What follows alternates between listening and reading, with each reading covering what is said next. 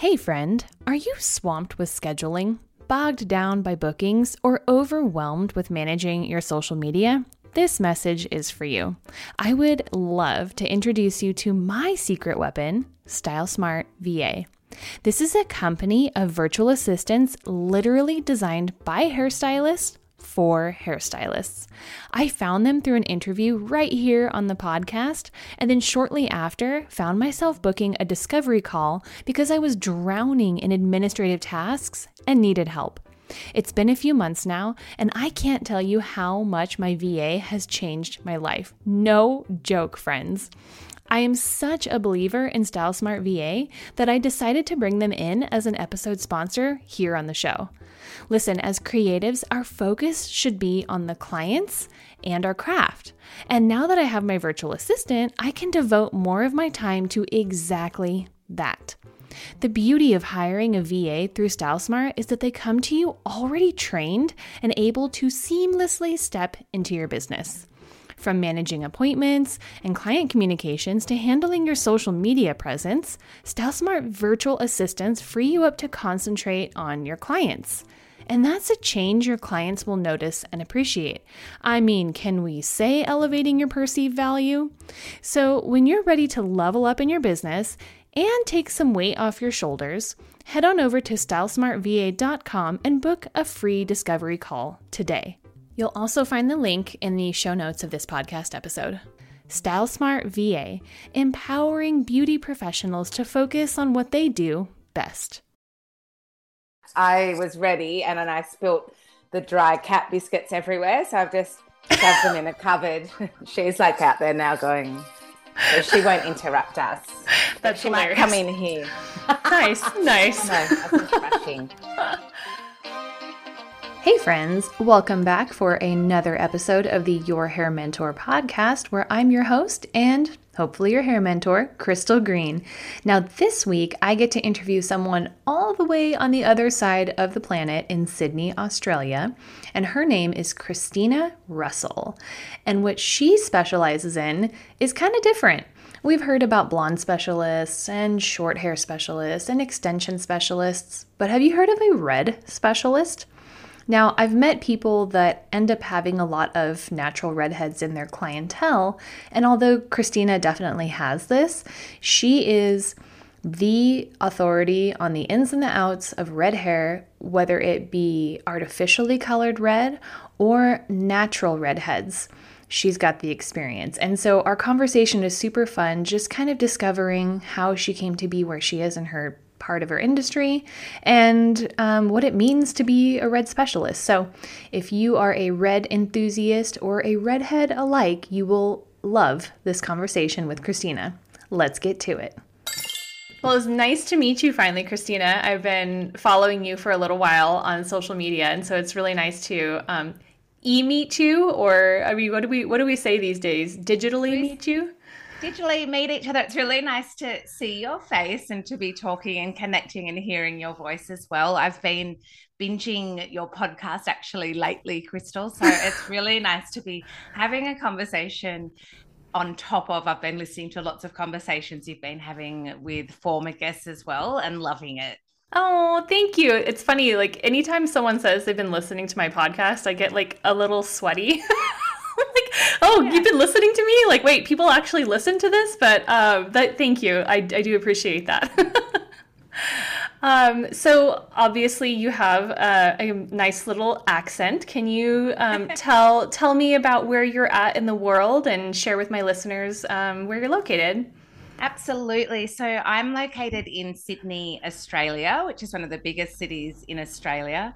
I'm a hair colour specialist and educator. So I divide my time between working in a beautiful little salon with a couple of friends. I currently rent a chair.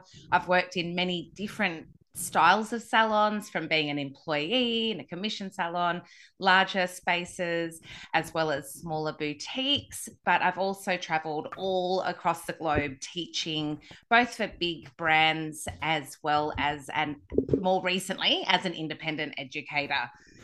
So I, yeah, absolutely love Sydney, but I have had the um, the honor of being able to fly all over the world to be able to teach. And now in the technology age, it's awesome because I've got a podcast as well. I've got an online course and really leaned into the digital side of teaching in the last few years as well, which means I get to connect with awesome new hair besties such as yourself and meet your listeners and engage in different ways without having to get on a twenty-four hour you know journey, which is also great for listeners because we it doesn't replace in-person events, but it really complements it. So I'm from Sydney, Australia, so I have that slower Aussie drawl to my uh-huh. voice, and I think I think you sound glamorous, so that's win-win. Oh gosh, thank you. It's so funny because I grew up in Northern California on the West Coast here, and you know the the Californian accent, if you will, is almost the absence of an accent, right?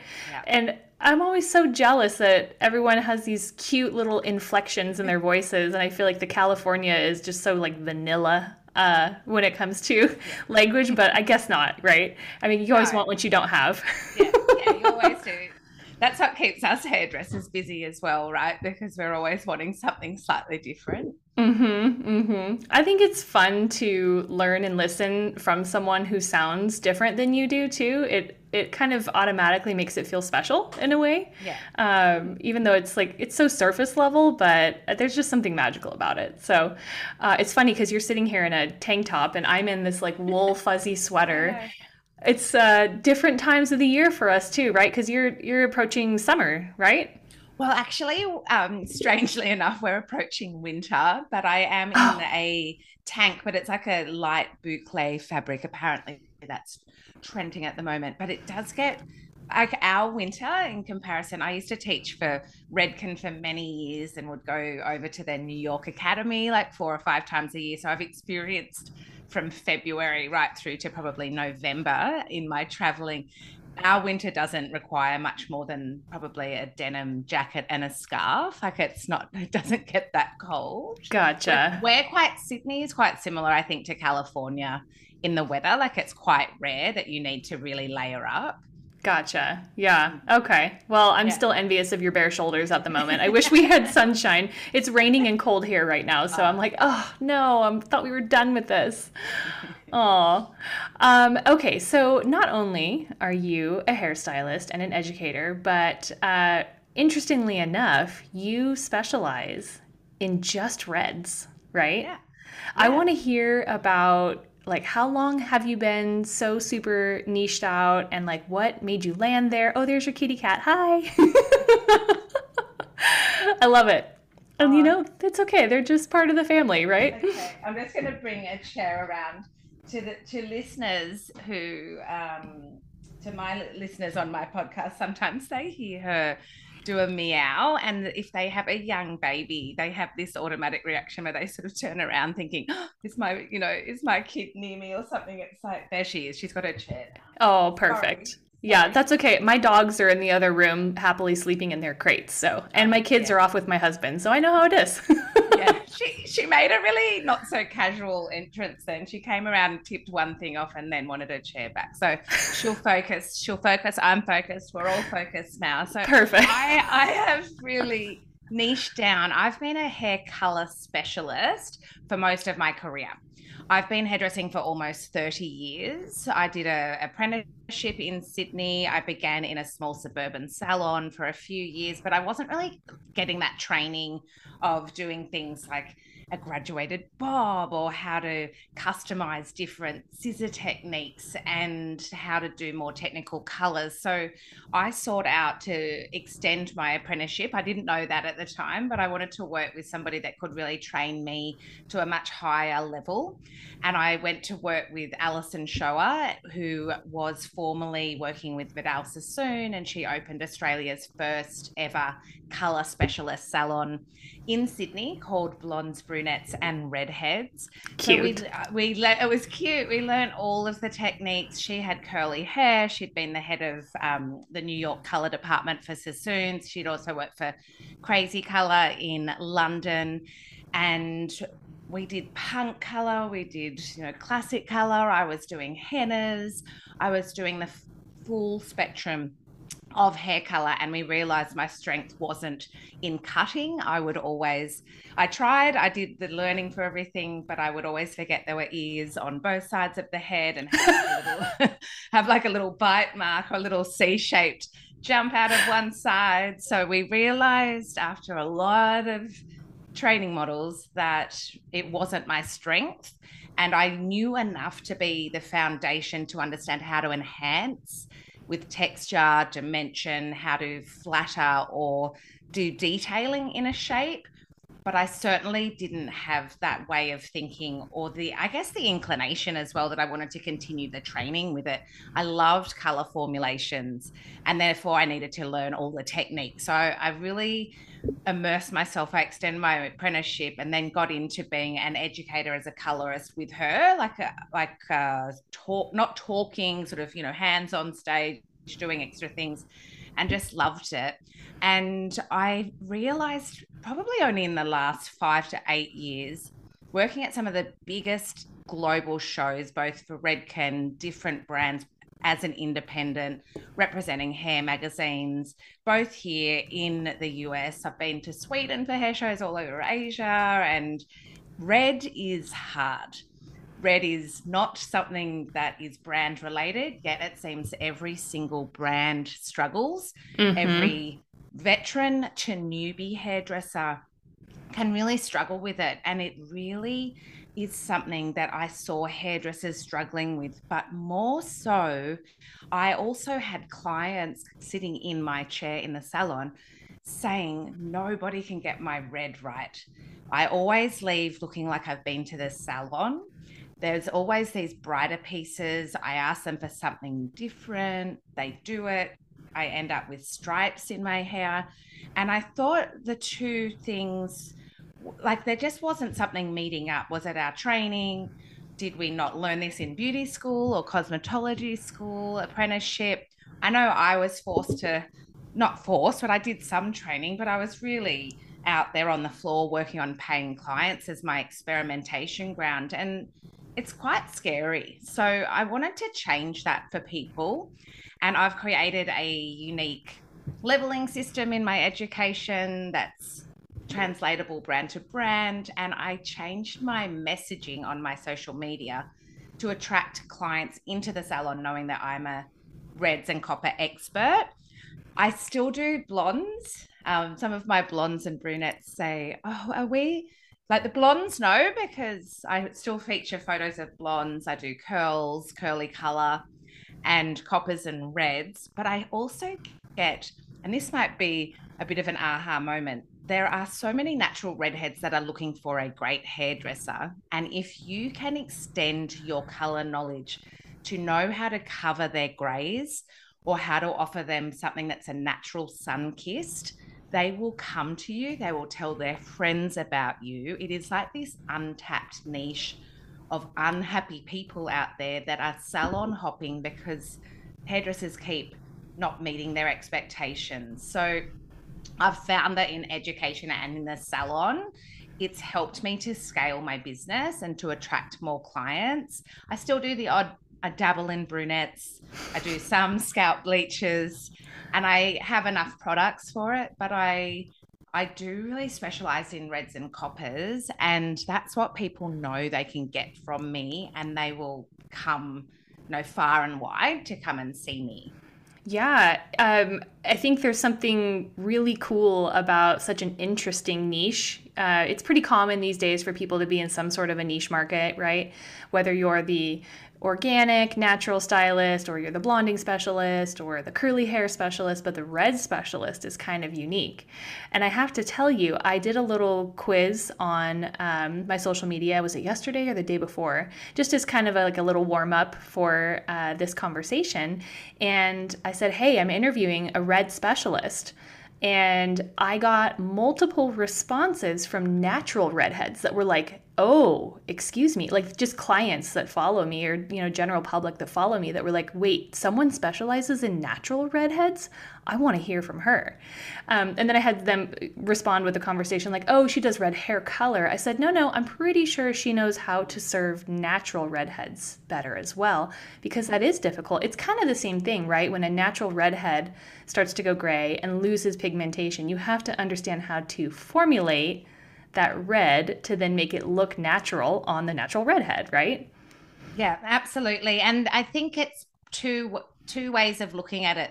It's a grieving and this massive emotional shift. So the redhead client who's sitting in your salon getting a few grays or whites that are starting to come through may have for the last five years noticed that their hair is more dull, whereas in their childhood, whether they were teased for it or celebrated for it or both, it was their flaming, crowning glory. And so there's these, sorry, there's these emotions that are going on as well. From a salon point of view, if you put a color on there that us as hairdressers, we are wowed when we see a hair show or something that's on a catwalk or on an Instagram feed that is the brightest.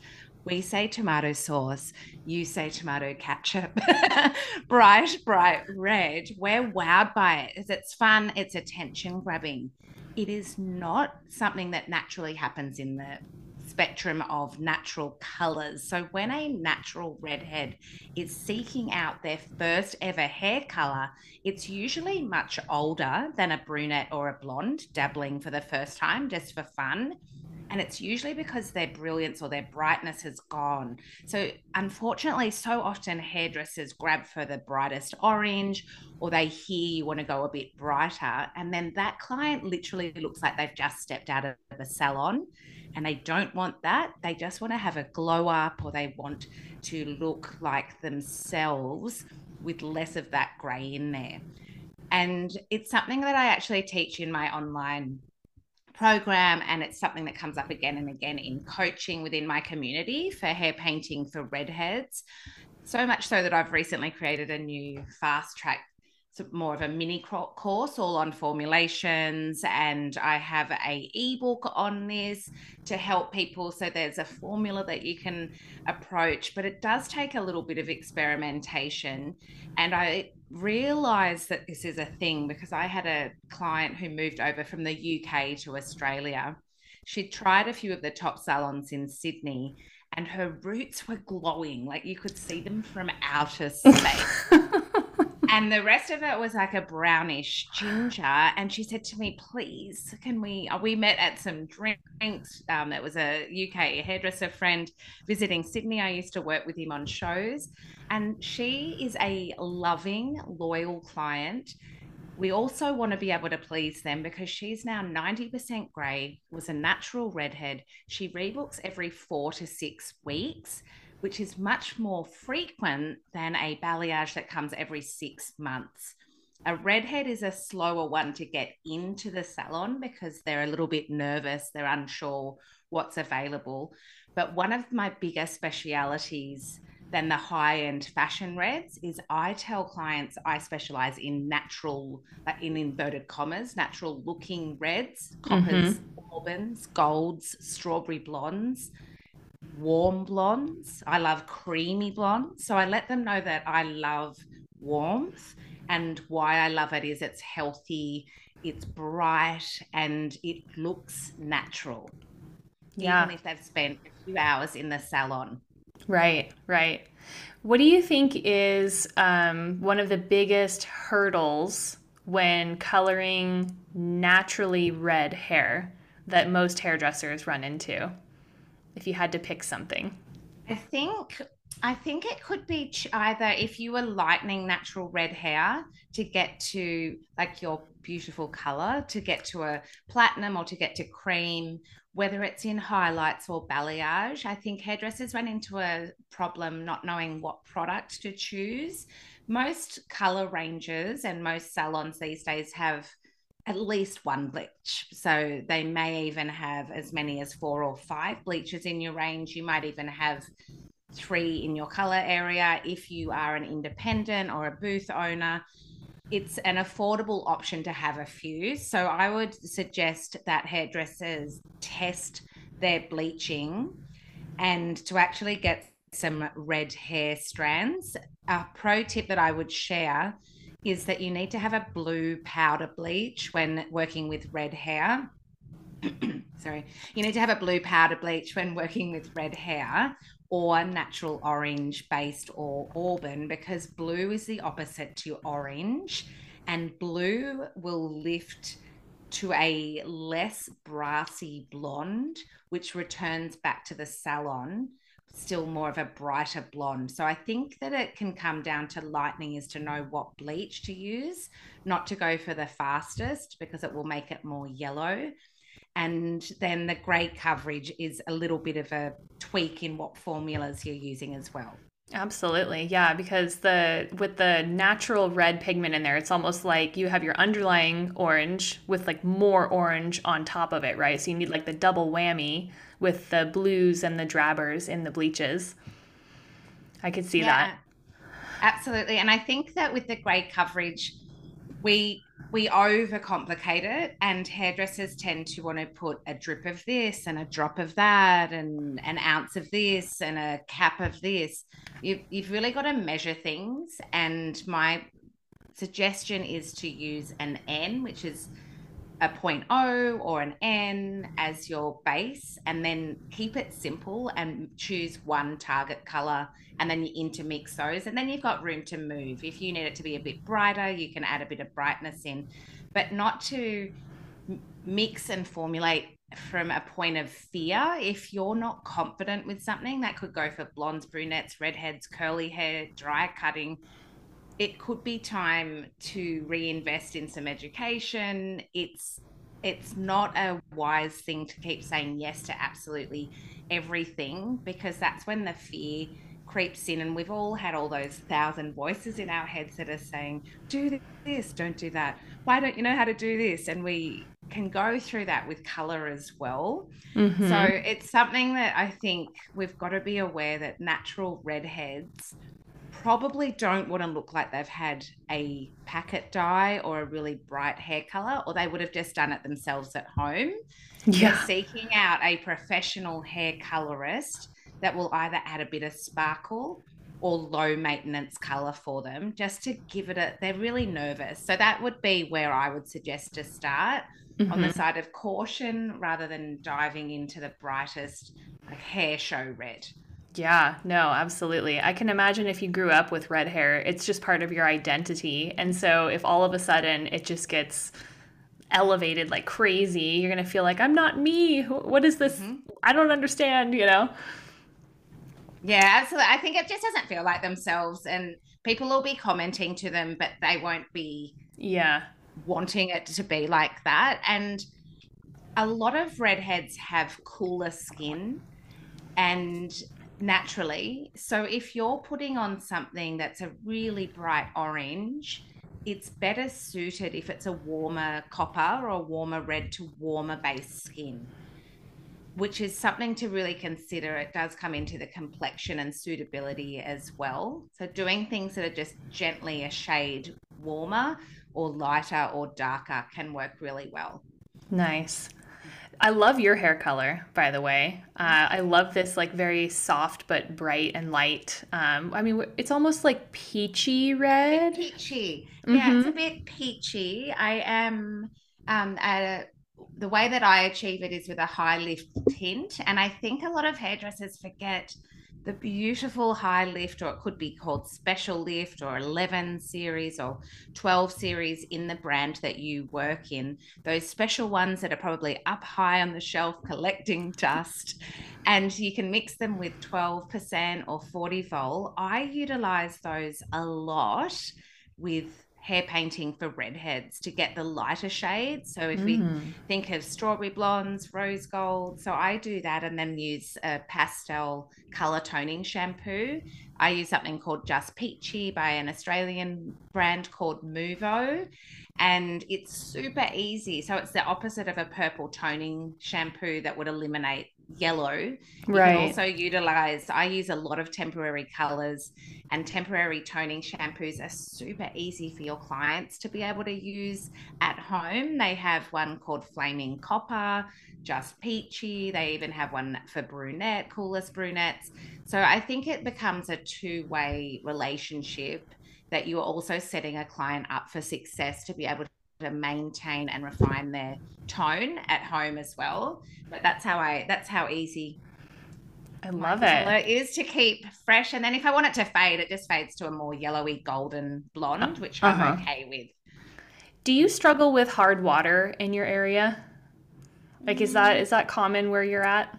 It's it's an interesting question actually, not so much in in Sydney. However, Australia, interestingly, I learned this quite a few years ago when I saw maps overlaid, is the same size as America, but the population is far more spread out. So we are much more coastal.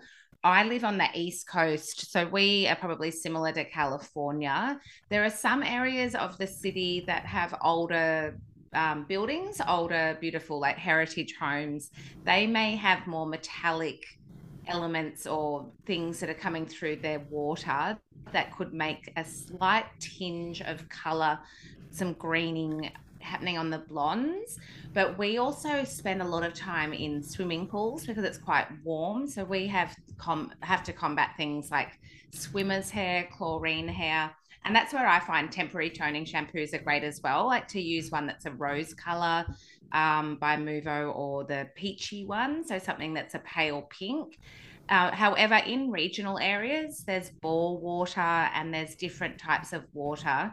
So if we're not sure, or perhaps there's some strange reactions happening, that's where you'd need to be doing the clarifying products as well. So I, I do always do a test strand before doing any color transformation, um, and new clients seeking out a big change, just to check, because it could also be product buildups and things that can wreak havoc with the hair coloring. Yes. Is that something that you experience where you're situated? Big time. Yes. We have like yeah. really heavy mineral rich water here. Um, I know our drinking water is like some of the cleanest and best tasting in the country, which is great, but it is laden with minerals. And I struggle with a lot of, even on myself, um, a lot of people, blondes around here especially, get that kind of like tawny, greenish hue to their blonde. Um, and then there's some that struggle with a little bit of a peachy residue. And ah. it's weird because it's like people living in the same town with similar hair colors will have different colors from the hard water kind of showing up in their hair. And so I was like, well, that's interesting. And I wonder, I don't know what it is about it. I don't know enough about chemistry to understand if it's something in like their their personal chemistry or the products mm. that they're using that are reacting with that. But uh, it just made me wonder, because I think of Australia and I think of like red dirt in the outback or something, you know. So think of the movie like Mad Max, and there's there's red dirt blowing yeah everywhere. And certainly like Adelaide and Perth and the center of Australia, it is there's more mines, there's still beautiful beaches all up the Western Australian coast, but we do have the similar issues for people that are more beachside, I think, in our coastal cities. However, there is some of those issues, and I think that it's interesting, like why are they going that peachy color? And it must be a thing about porosity. I recently wrote a blog for hair detoxing for mm. consumers, and it was suggesting to use a deep clarifying shampoo, and whether you applied that onto dry or wet hair, like it's still very towel dried. And this could be something good for clients to do at home to keep their color bright, because it could also be a combination of, if somebody works out a lot, if they're jogging, there could be sweat, there could be um, body, um, like there could be powder through there that gives you that root lift and body, hairspray, dry shampoo, all of that, plus the chemicals in the hard water. If you do a detox once a week or once a fortnight, a client can really rub the shampoo, and that's when I tell them to rub it all the way down their hair strand and either leave it on for five to ten minutes. Perhaps they use a nice silicone brush and do that as well. And then it really gets out all of those impurities, and it will make the blonde brighter, or the red more true to tone, or the brunette not such a shiny metallic color on there, and it makes it easier to style, less flyaway. So it could be something as easy as giving them a de- de- um, toxing sort of product or a clarifying product. Mm-hmm. Mm. So really, I mean, it sounds like more than just being a red specialist, you're like a client educator also, right? Because mm-hmm. if if you don't have the home care going on, then you can make them look fantastic and they'll go home looking their beautiful shade of red. But if they don't have their maintenance program on point, that's not going to last for them. Yeah, that's something, actually, it's an interesting point that I was taught as an apprentice when I was training uh, with my mentor, Alison, many, many years ago. I was taught an educated client is the client, your dream client. So it's our role as salon professionals, as beauty professionals, to educate our client how to maintain, how to go beyond just here's a shampoo and conditioner, here's a hairspray for you. There's multiple different products on the shelves. I would never name myself the retail queen. I have worked with them, I watch them in awe, but I recommend to suit how to be educated. I would prefer a client to know how to care for their hair, how to rebook, and what to be asking for, but never ever any pressure. I love it when they when they come in and say, oh, can I get that balayage, balayage, you know, that we all we all sort of um love to hear your clients say. That's so mm-hmm. sweet. I also really let clients know there is no pressure for you to know our language or lingo or technique name. I understand that you've been scrolling like a maniac before you've seen me on all the social media platforms. You're asking for baby lights and a zone toner and a, um, you know, a balayage. Yeah. But like a baby back bend, and now it's sounding like gymnastics, and that's so sweet. I don't, I don't need to know it, and I t- just say to them, "Oh, look, I want to know how you feel about your hair, and what would you like to achieve today?" Mm, and if it's a long-term yes. plan, where are we going long-term? Like, are they aiming to be a blonde from a black? Are they aiming to get married in six months and have their dream caramel Jennifer Lopez inspired hair or something? So we have perhaps a longer term plan, but how do you feel? Let me choose the techniques. I will explain each process and quote for them at the beginning. So being a color specialist that niches down into reds or niches down into curly hair shouldn't be a frightening concept for listeners, because it just means that you're helping clients know how you can best serve them and what you like to do. So that's, I think, where niching down can really start. I used to tell every curly hair person in my chair, I love colouring curls. We welcome curly hair here. We have several products, different options for drying. You can leave with it wet. I let them know all of those options, and then I, t- I make sure I tell them I love doing this. They mm-hmm. then tell their curly hair friends, or simply they rebook and they become a long-term client, just like redheads will. It's a secret society that you definitely want in your chair. yeah, yeah, yeah. I ended up kind of inadvertently becoming the thick head of hair specialist in my Aww. first town where I grew up, my first business. Um, it was the same thing. It was like I had one or two clients that had just this massive head of hair where it was that coarse textured, very wavy, and in their eyes, unmanageable. And I was able to, quote unquote, tame the beast for them. And so then it was like, yeah, the secret society where someone would see them on the street and be like, wait a minute, where do you get your hair done? And so all of a sudden, that was my entire clientele. Right. Uh, and I didn't even mean to do that, but I made sure that when that client was in my chair, it was like, how can I serve you? Let's identify your struggles. Let's identify your goals and what I can do to get you there. And it was all honest and education based. And it was like, here's what I know. Here's what I don't know. Here's what I'm going to find out. And they all loved it. And then I had this kind of interesting niche market made for myself there. Now, I didn't have that happen again when I moved to uh, Texas, but it was, I wasn't seeking it out in the first place. Had I been, maybe I could have done the same thing. Um, but it was interesting. And those people were like my ride or die clients. Like they're like, I will follow you to a cave if that's where you're doing hair. I don't care. They will. They will follow you. And sometimes we get really stuck up thinking, like stuck in our brains thinking you've got to be on a main street. You've got to be in the biggest city. You need to have big signage, be spending loads on your marketing. We're not all needing to do that. Once I realized I can work in the salon three days a week, I have cut back my salon hours. I've extended the length of time that I spend with a client.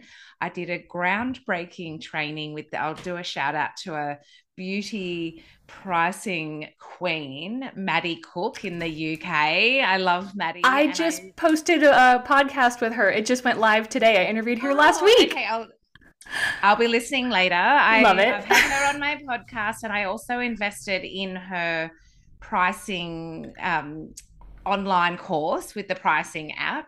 And I spoke for an online event for her earlier this year. I never thought that I would be getting invited to speak in a lineup of different people that are business minded. And I was talking about how riches or riches, we called it, were in the niches. Mm-hmm. And when I did her course and went through the pricing app, I realized some of my pricing was really where it should have been. I didn't really need to raise it. And other things, there was this massive gap. So something that I've really learned about being a color specialist, and I can't remember the technical name for it, but basically, let's say if I'm in the salon for eight hours and I am only physically painting a client for three or four of those hours, I have processing time, I have a lunch break, I have a setup time, and then they go to blow dries. So I'm waiting for that.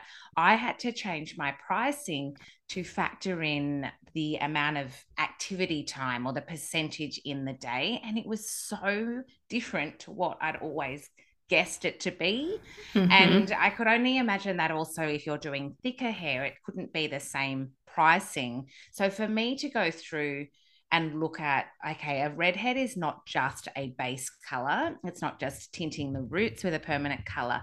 They often are double or triple process colors, just like blondes can be, with treatments, toning, an overall color, or some detailing with balayage or highlighting, and then look at the pricing and then add on, you know, the timing, the cost per unit. And it was this big epiphany I had, and now I'm able to cut back, work with clients that I love, be more profitable and reach my goals. But it just wasn't something that we were taught.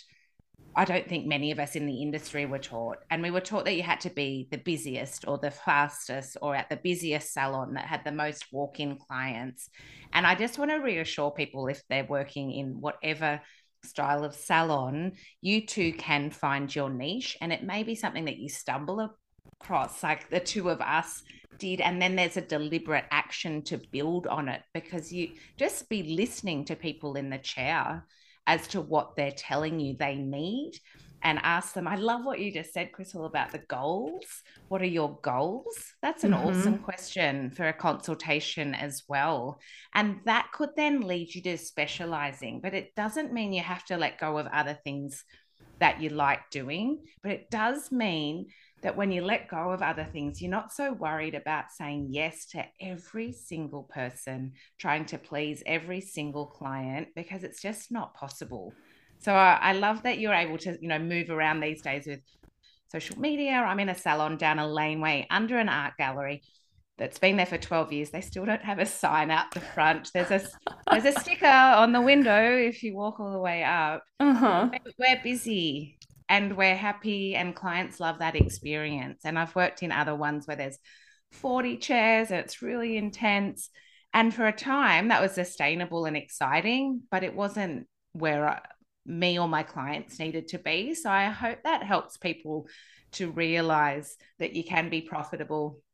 Maybe your goal is to work two or three salon days. Maybe your goal is to stop doing hair cutting, or you only want to do hair cutting and that's really exciting, but you've got to look at, you know, what your goals are as well, and start attracting the clients back to the yeah. salon that are seeking that. Yeah, absolutely.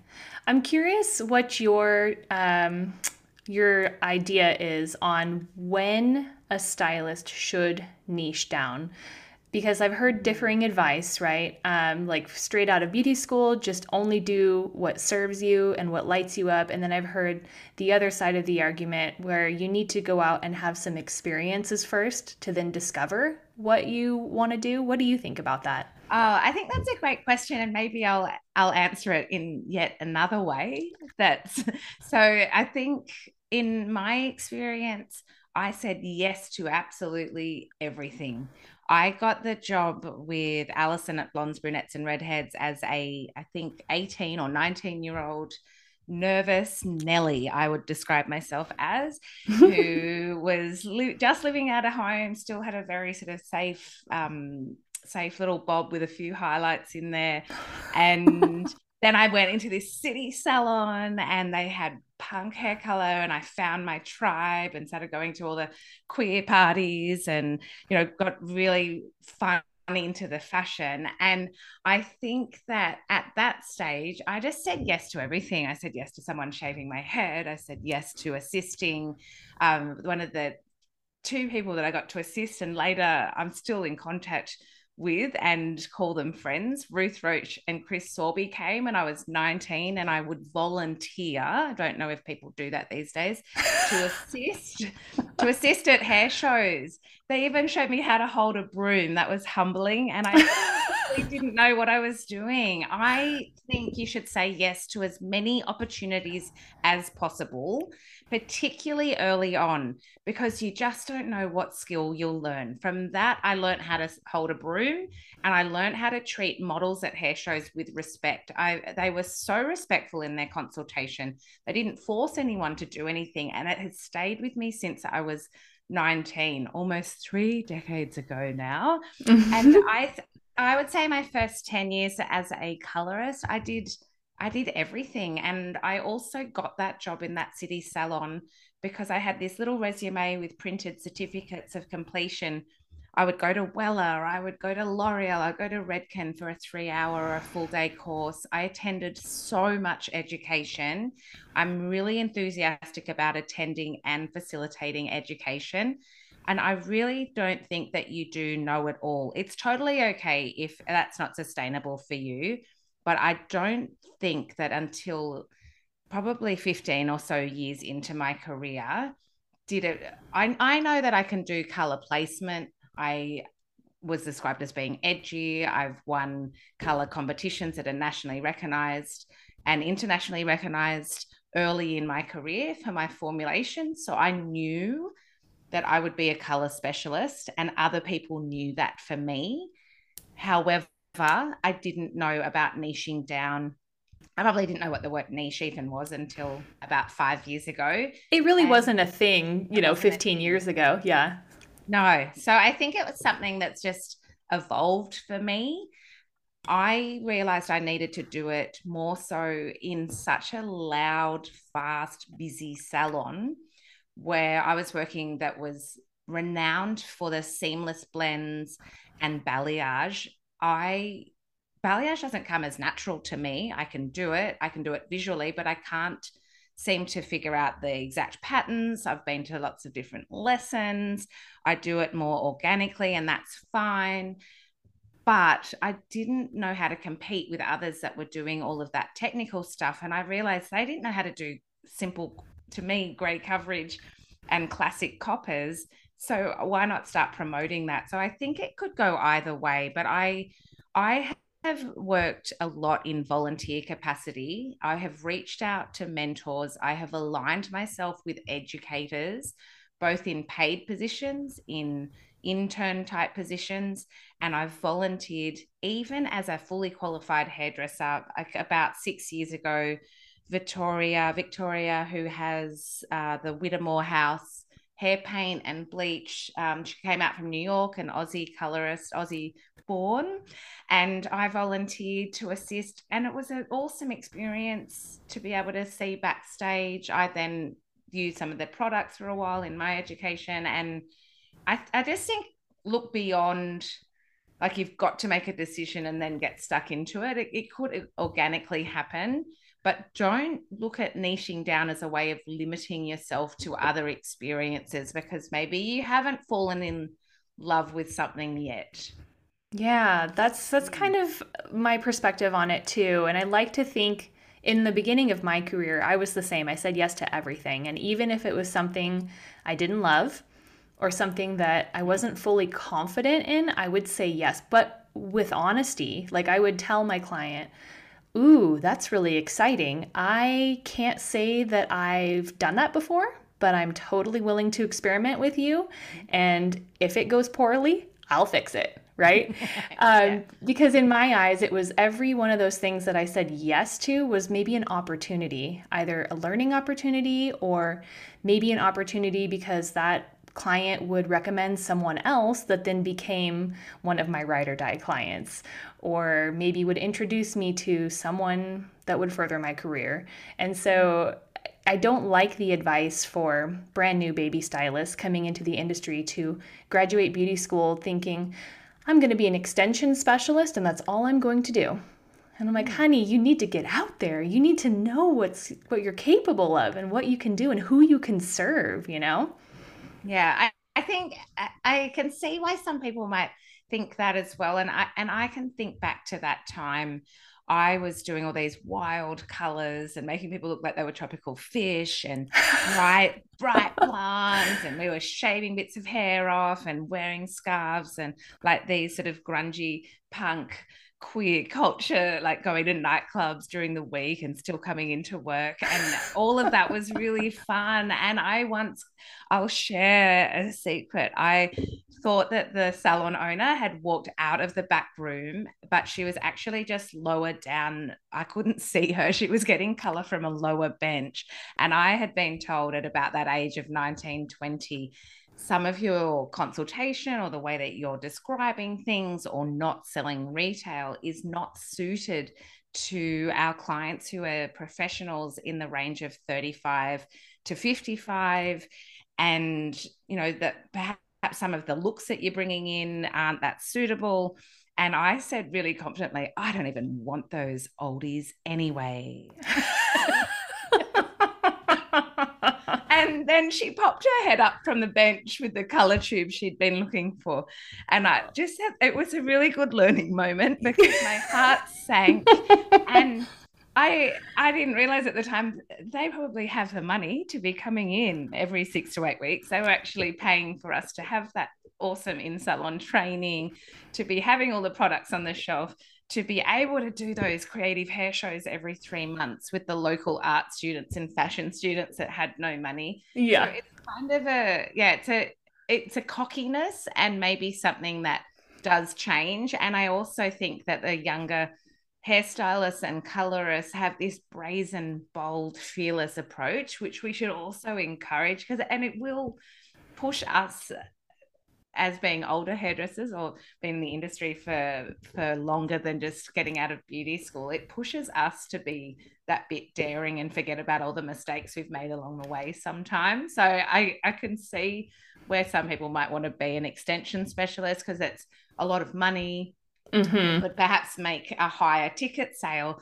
but then you've got to have a lot of money to be able to invest in the extensions too, right? So it's, yes, it's, it's that's where it comes back to pricing. Yeah. So I think, yeah, I guess it, it depends. So I really want to encourage people, don't limit yourself and and go to things because you'd be surprised. Even if you go to a business for salon owners workshop, you'll still learn something about how to answer the phone or how to do an automatic text reminder or something that might be able to automate your business. It's not all about hair techniques. You still will always walk away with something, whether it's something you don't ever want to do or it's something that you will start implementing. It's great to learn. Yes. I think don't limit yourself. Yeah, absolutely. Yeah. I'm always fascinated when I go to classes, sometimes the, the things that I walk away with, right? Uh, you know, you go spend all day in some haircutting class and you might walk yeah. away with that, that one little, little flick in the wrist yeah. that that person did that you're like, oh, interesting. And yeah. that's all you took away, but that's still, it's great, right? You learn yeah. something yeah. and you get to grow as an artist and it's perfect. Absolutely. Yeah. So, um, Kristina, I'm curious, uh, in color terms, what product line do you have, like one color line that you just love, or like, what are your favorites as a red specialist that you use? It's a great question. And it's something that takes a bit of experimentation. I work in Australia, as we've as we've discussed, in Sydney. I work with a Australian hair color brand called Kevin Murphy. Kevin Murphy is a global brand. Why I love them is they have beautiful natural reds, auburns, coppers, golds. They also, they're an ammonia-free hybrid, isn't the correct word, but they are, in my language, a hybrid range that you can intermix all the different levels of peroxide as well as their semi or demi uh, developer. And they have not just all the beautiful reds, that they also have really predictable grey coverage for brunettes. And they have my favorite at the moment, favorite bleachers. They have about four or five bleachers, from freehand to blue powder with ammonia. They've got ammonia free. So I have that as my complete range. And I stock way more tubes of red on my shelf than I do with probably other salons are cursing the person that orders, if not themselves for ordering and forgetting the six N and a nine V toner. I'm the one going, oh no, I haven't ordered the seven four or the seven four six. So I, I over time know that I need more of those. Mm-hmm. So I stock all that range with a higher amount of reds.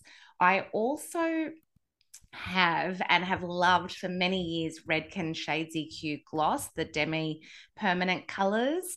I find they complement each other really well. I also have direct dyes, Evo, Fabuloso, which are colour pigment conditioners. And more recently in the last year, I use Muvo colour toning shampoos and conditioners as well. And I retail those. So I rent a chair. We have some Kevin Murphy. And we also have, for the neon colours, different brands. So Manic Panic, Crazy Color, Staino. So from what I'm describing, it sounds like a lot of product, but what I want to share is I choose what works. I'm not committing to any brand that tells me I can only use their brand, because I have tried to do everything with one brand. And I certainly did when I was educating. I'm also a brand-free educator, or brand inclusive. I've shifted the wording to. So I've worked in the past with Kune, Goldwell, Wella, Redken, L'Oreal, Matrix, and so many other brands. I really do think that you can achieve any gorgeous red or get grey coverage with any brand when you are technically grounded. However, not all brands for redheads have much selection in a level eight or nine, and that's where it starts to get a little bit challenging. So if you are wanting to learn more about reds or wondering why perhaps your coppers are too bright, it could be in the levels, it could be restricted. I have worked with other brands that I was pretty disappointed with their selection, but I won't name and shame them. I've been forced to work with some, and then you You think, how can they not have anything in an eight level? That's where copper gold and natural gingers and lighter coppery tones live. So it doesn't mean that you can't work with other brands, but you need to start getting a little bit tricky with your customizing, using a ten with a six or different blends. So those are the brands I love. And I think being able to layer things is really important. So it's a bit like perhaps cosmetics or skincare that you may use on yourself. You may have various brands. If you look in your drawer, in your bathroom, there might be some things that you use for a moisturizer or a sun protection or a lipstick, if you like lipstick, or, you know, a, a styling product. I'd say it's very similar to that. So those are the brands that I know and love that deliver awesome results for me and my clients. Yeah, I, I do the same. Honestly, I think the fact that you have all those different things just tells me that much more that you're an artist and you understand your products, right?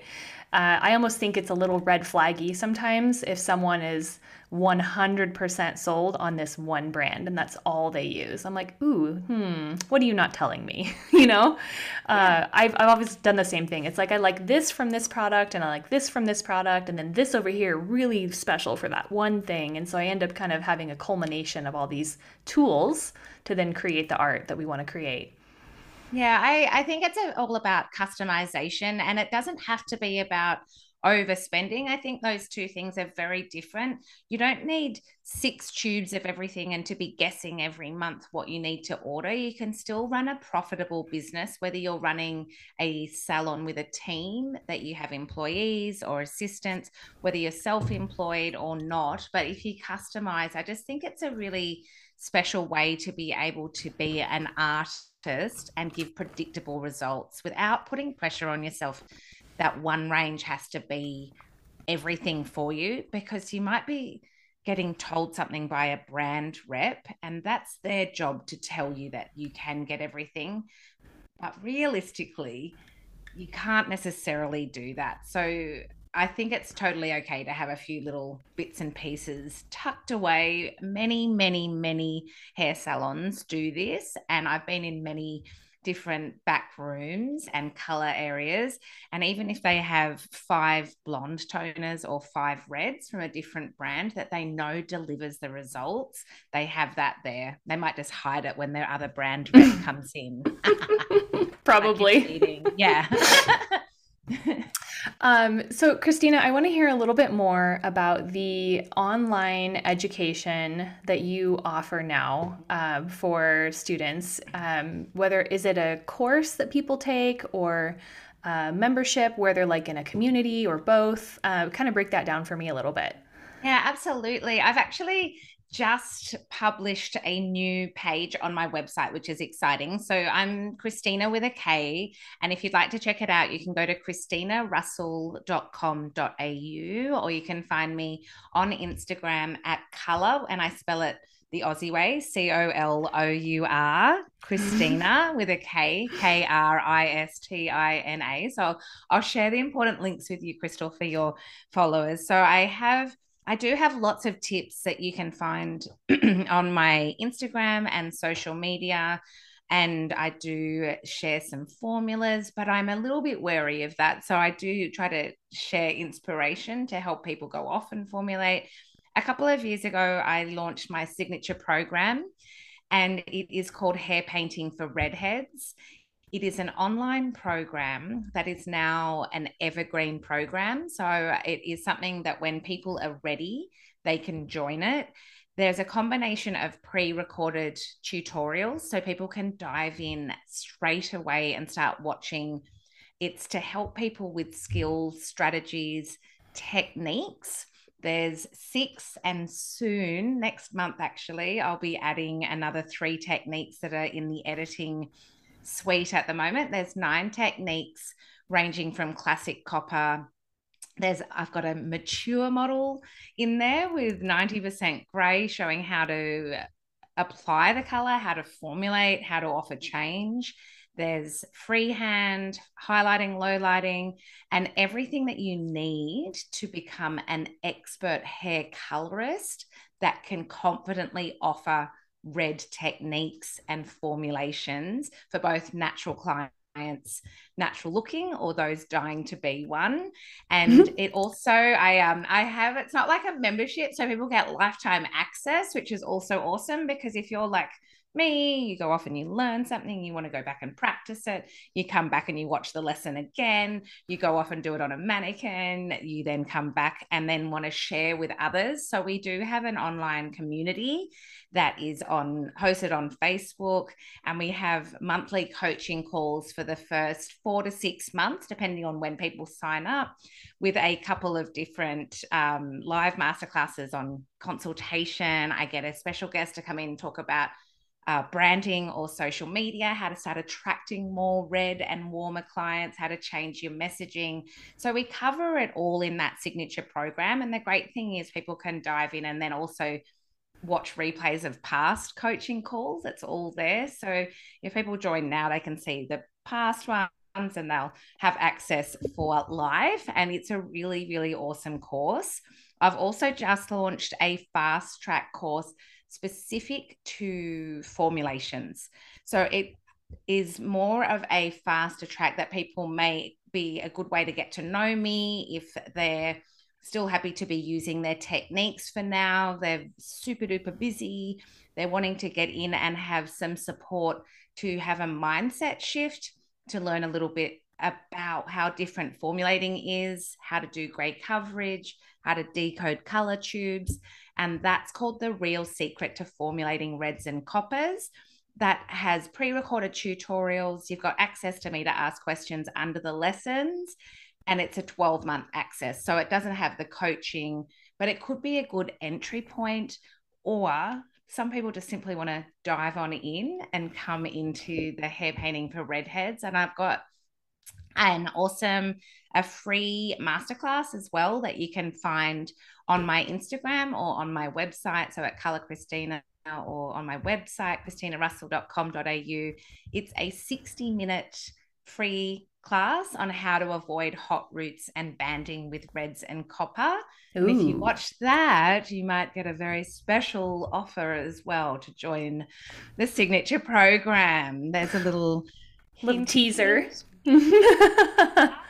And um, yeah, I'm really excited. I'm actually filming again this Sunday. I've got a beautiful client coming interstate. She's got naturally black curly hair and we're taking her to a red. So we've covered lighter blondes down to coppers. There's colour correction in the signature program. I have how to fix hot roots, how to avoid them, freehand techniques, base and balayage for reds. It's a really comprehensive program that I wish was around when I was training, because yeah. I've really realized that you don't get second chances when it comes to hair painting redheads. They just simply go somewhere else. And I want those clients in my salon, and I want those clients to be in our listeners' salon, because they come back every six weeks. They tell all their friends about you. Their friends might be blonde. Their friends don't have to, you know, be redheads, but an unhappy client can really just ruin your reputation. It only takes one redhead to oh. ruin your confidence. It's unhappy, and you know, it can just ruin your reputation. So I've got different levels. I've got the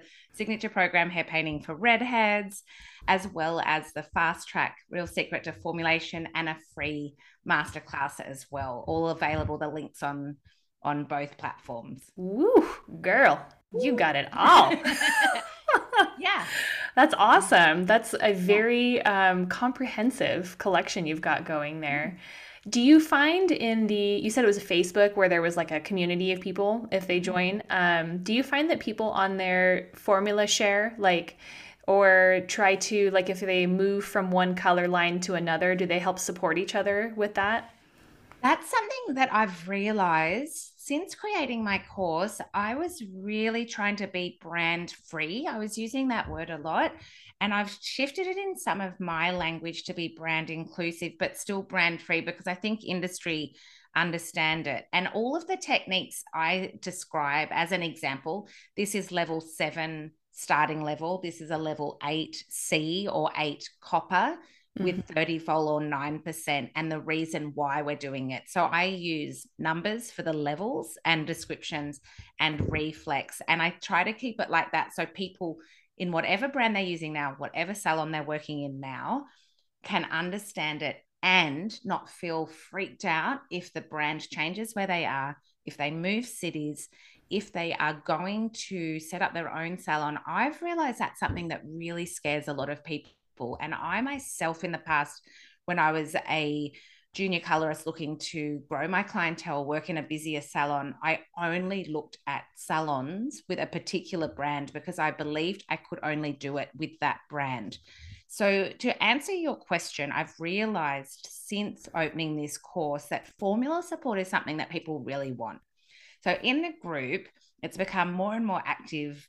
In the last, I'd say six months, people were sitting on the fence a little bit more, needing guidance at first. Nobody wants to look like they don't know what they're doing, yet we're all learning. And it is a really encouraging community. People are sharing their painting on mannequins, they're painting color transformations, they're asking for help. And it's something that I offer. I'm in there several days a week. I share my formulas and the why. So it's not just copying a recipe and then getting stuck if any of those elements are different when you're trying to repeat it. So the community group is to help with accountability, to keep you going with the progress of the lessons, and also to help you with formulas. We have people in there from all over the world. What's your favorite color stripper? How would I approach this transformation? I'm doing a fuchsia to copper. How do I do that? So that's where I find questions happen, as well as we have the group coaching that not everyone attends. It's not how everyone likes to learn, but then they watch the replay and they ask questions in the group as well. So it definitely is about formulas in there and technique inspiration.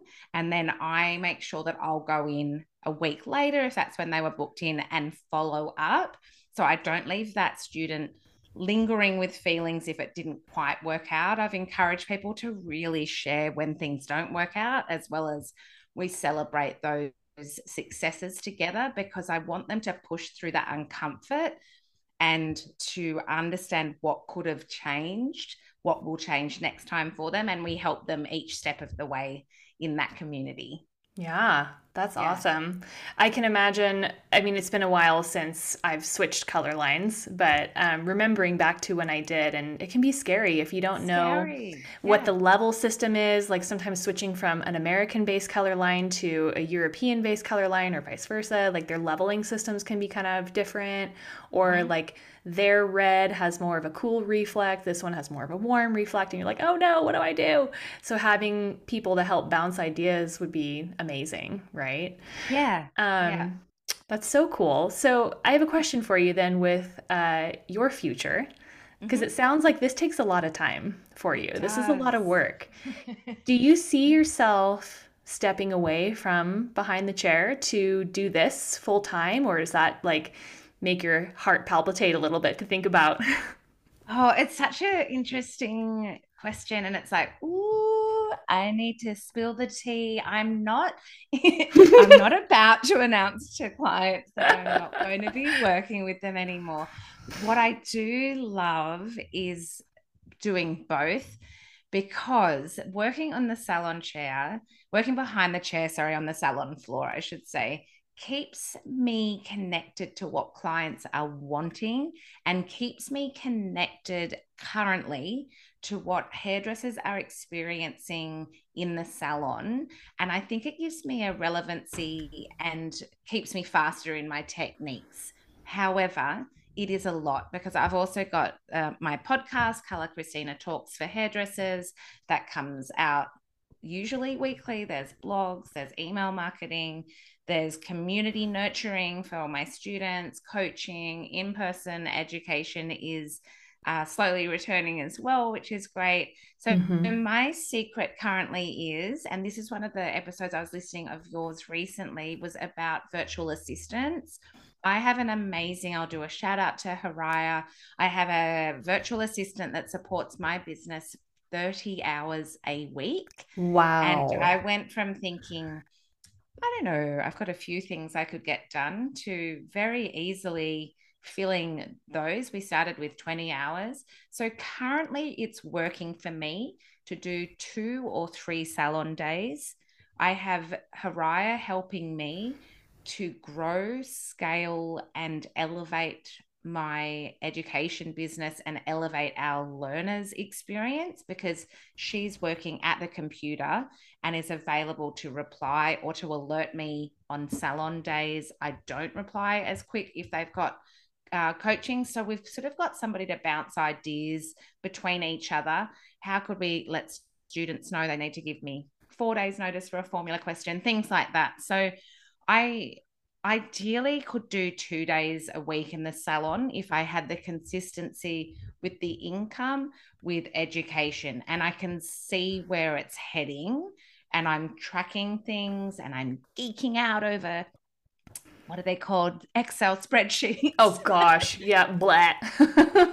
But if they've got, if they've got cute different colors, and then I can see the numbers and someone else is creating them and I give them the data to put in.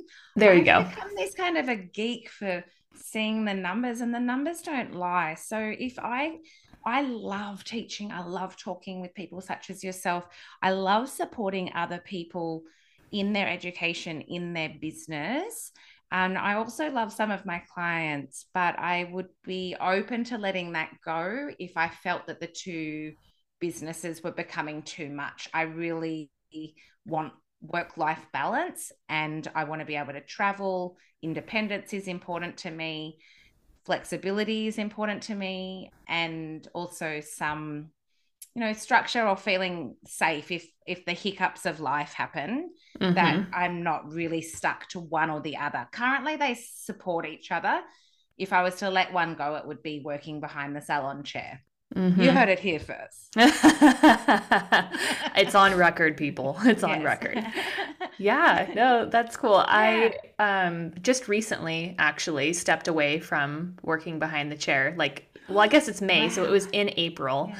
Yeah. Uh, oh, wow. It's frightening. It's, it's like, uh, I don't really think it's part of my identity, but it kind of is. Yeah. And so at this point, I'm only going to have people in my chair to be models, right? So they're not oh, coming wow. to me yeah. as clients at all anymore, because I, I had to have a mind shift of like, I, instead of being the service provider, I need to provide other things for the online business, and it's terrifying.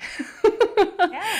Um, and I don't know if it's going to be permanent, but at least for me, it was kind of a four month goal to step away and be able to focus on something different. And, um, yeah, I'm just, I'm always curious how other people feel, because I never thought I would even say those words. I thought I was going to be like one of my mentors that I started working with, who was like seventy-five years old and had to finally stop working because her shoulder stopped moving or something. Like, she physically uh, couldn't do it, but she loved it so much that she didn't want to walk away from it. I'm like, that's me. I'm going to be that person. I'm going to be Judy. Um, so yeah, it's weird. It's, uh, it's interesting. And I love, I love hearing other people's perspectives. So thank you for sharing yeah, that. That's okay. I think, I think that's so great about our industry, that we can give it a try, and we don't have to be grinding and hustling so much that that means success, because working online can have peaks and troughs in, so can education. There could be a big hair show. You might get paid a lot of money for that, and then you're sort of stretching it out. But I think working behind the salon chair, and you get money going into a till or into your account, however you take payments, it can sometimes give you a false uh, sense that you are earning more, but you're not removing all of the costs, all of the color, all of the rent. And so it's an interesting time to be hairdressing, and to be doing podcasts, and to be doing online events that could be from the comfort of your own home or in a studio. It's a time to try different things, really. And yeah, I'm excited. I don't want to be seventy-five and doing it. I've got the opposite. I think, oh, wouldn't that be nice if I was fully retired, self-funded at fifty-five? I don't think that's happening. Yeah. I have a lot more to give. And I, I, and I'm not quite ready there, because I've traveled a lot and bought nice bags and shoes and really blown a lot of things in my twenties. Before I, before I met Maddie, I said to her, I'm really thinking about either buying your course or a new handbag. Oh my and gosh. Her response was, buy the course, then the bag. I'm like, mm. okay. Mm-hmm. Buy the course, then you'll have the money to buy the bag yeah. also. Mm-hmm. yeah. yeah. Yeah. That's awesome. Yeah. Well, uh, this has just been such a pleasure. Um, I am very... so much. Inspired by you, and I, I love your story, and I, I know that this will be inspiring for other people, and uh, you're probably going to inspire some people to look into reds that didn't know they should or could, you know, or that that could be their specialty. So I think that's really fascinating. I hope that I have inspired people to look into reds, to feel more comfortable about even doing a warmer caramel, a honey copper blonde, to not think that everyone wants to be silvery ash or overtoned. Oh, yes. Purple toning shampoos. And there's a place for it, but it's not for everybody. So when you start customizing and listening to people, you'd be surprised what you can start offering, because your confidence will grow, and you'll know how to offer more alternatives to people, still doing what you love. So do reach out, find me on Instagram. I love meeting other hair besties, people that are struggling with colour or people that are already loving colour but would just love to connect. And I've got a few different links in my Instagram. There's also a free ebook. There's a few different things that you can do, but I'd love to um, welcome you into my community and help you with any colour questions that I can. So thank you so much, Crystal, for reaching out to me. I am honoured to be helping you and your listeners and your community. As I said, I've been listening to, there was one on client shaming. There has been a couple that really piqued my interest that I've been listening to on the V As and a couple of other ones. And I've been binging your show. So yeah, it's so nice to meet you in our digital video room here as well. So thank you so yes. much for inviting me to talk with you. I really have had such a great time. It's so me nice too. To connect with you. Thank you. Absolutely. All right. Well, you have a wonderful day. Wait, you said it's morning there, so it's probably at what, lunchtime soon for you? Yeah. Yeah. Have a great day. I'm going Thank to um, go make some dinner for my family here, which is awesome. Funny. Yes. And uh, I guess we'll just see each other for now on Instagram. We will. Thank okay. you again. Thank you so much. Okay. Bye-bye.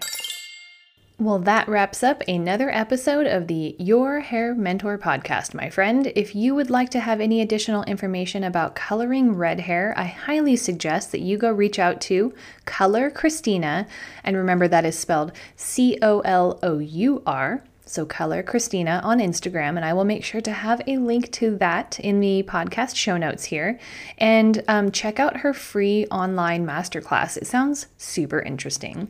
And if you enjoyed this episode, please feel free to reach out and tell me about it. Leave me a review, give me a little follow or a subscribe, and make sure to tell a friend. You know, I find when I have a podcast that I like, if I send a text message to my friend with it and I'm like, hey, you're going to love this episode, check it out, they always appreciate it. And I'm always more quick to receive a text message that way too. So if you like this episode and you want to share with someone, send them a message and send them a link to this episode. I would love it. I would very much appreciate it.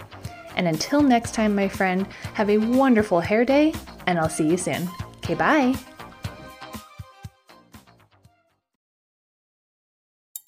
Hey friend, Crystal here, and I've got something special for you that's too good to miss.